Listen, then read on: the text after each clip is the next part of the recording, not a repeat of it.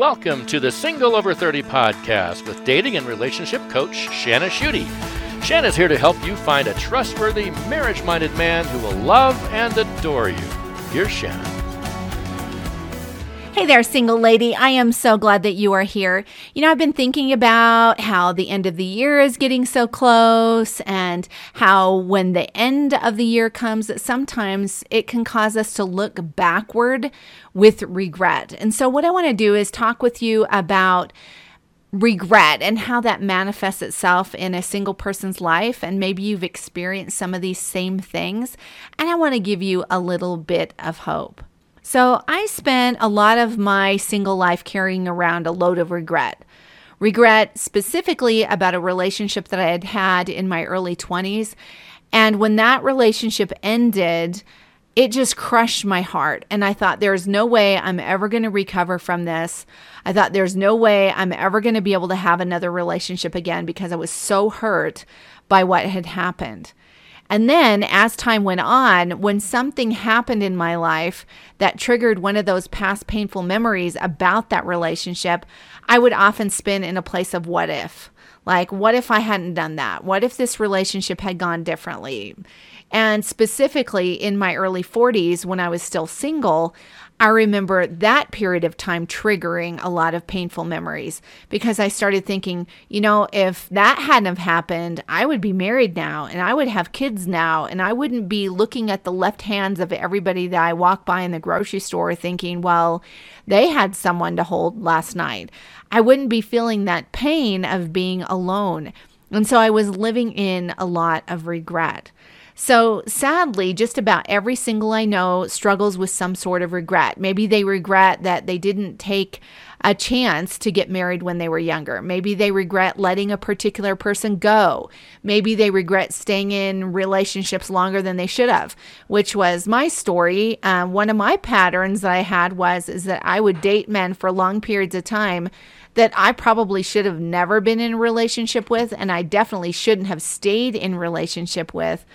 And so I looked back over my shoulder and I went, oh my gosh, like 10 years just passed and I still haven't found anybody. And one of the reasons that I believe I was single for as long as I was is because I had some non productive dating patterns. And when that happened, or when I realized this about myself, I started to think, you know what, I have ruined my life.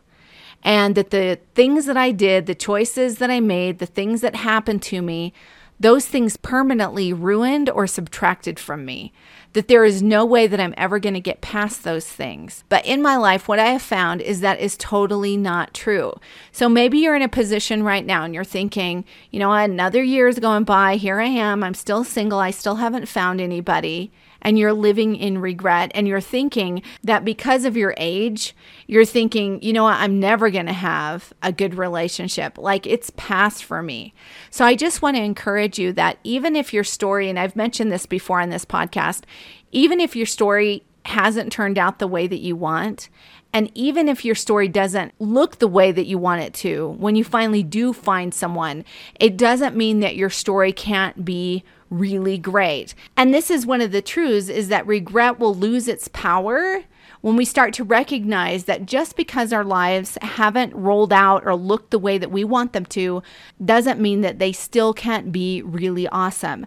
I mean, who would have even thought? I couldn't have never even imagined that in my life that I would be a grandma now to three just beautiful little kids and who would have ever thought that I would be happy in that role? And who would have ever thought that I wouldn't now want to give my bonus kids back? I mean, I love them and I adore them, and I'm really, really thankful for all of them. So, regret can lose its power when you start to recognize that it's okay. Like, yes, this hurts. Yes, I'm not where I want to be. But even though I'm not where I want to be right now, it doesn't mean that my story can't still end really, really well. Now, I know this can be really hard, especially if you're in a place of grieving. Like, let's say you're in a place where you haven't had kids and you really wanted to have kids, and now your biological clock is ticking or almost done ticking, and you're thinking, I've just totally blown it. My life is a mess. Things aren't going to be the way I want them to, and so I'm never going to be happy. But again, I just want to encourage you that even if your story doesn't look the way that you want it to, that it can still be really beautiful. The second thing that you want to remember is that if you are living in regret that you're living in the past and when you're living in the past like especially if we're talking about an old relationship that you regret not happening or an old relationship that you regret that you know you even engaged in or whatever if you're living in the past looking at things that happened back there then you cannot move forward in hope because it's totally impossible to press toward anything in your life when you're consumed with what's behind you. So, for example, let's say that you regret letting a particular guy go. Well, as long as you're living in regret, now what happens is anybody that comes along isn't going to be able to measure up to him. Your heart is going to be unavailable because it's taken captive by something that happened in the past. And in the past is not where good stuff is happening. That stuff is over and done. We can't do anything about it, but what we can do is we can move forward in hope if you want to have a great relationship in the future, you want to do something for yourself is you want to stop looking back because you're not going that way. Now you might be thinking, but Shanna, like there's all these relationship knots. There's all this stuff back there and it's all tangled up and I'm never going to understand what happened and I'm always going to be hurt by it because it was never resolved. So, one of the keys to moving past regret is to recognize that you may have some relational knots that will just stay knotted.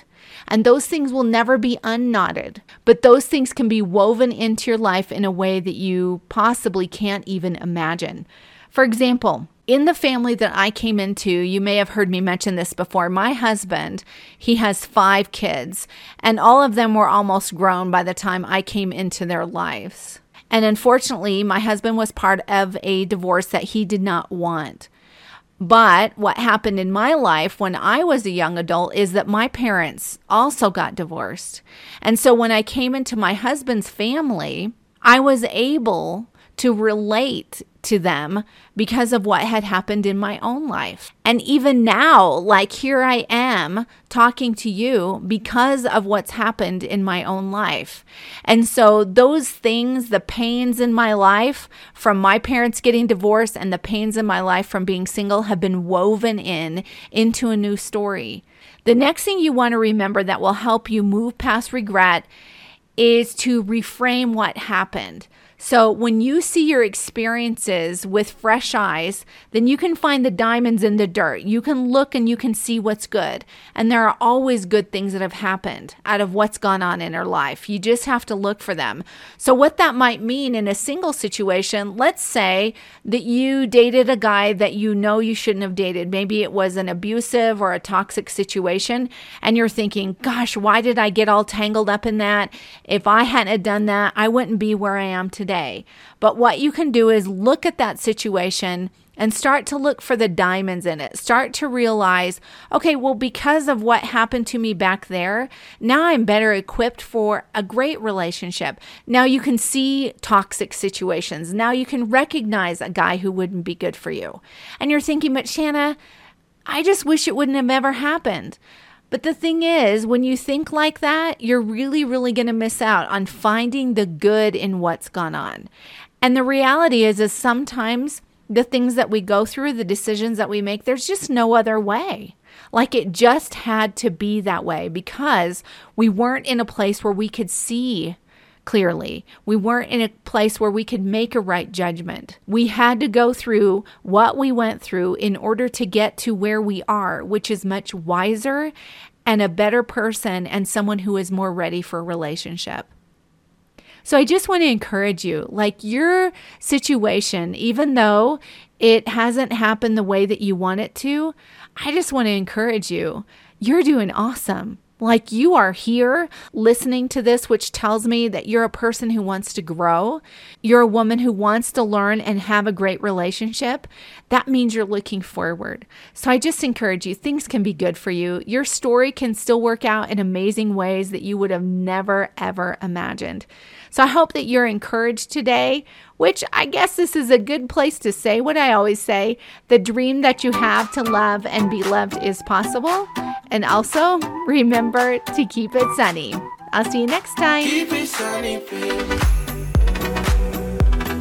Keep it sunny, oh, keep it sunny, baby.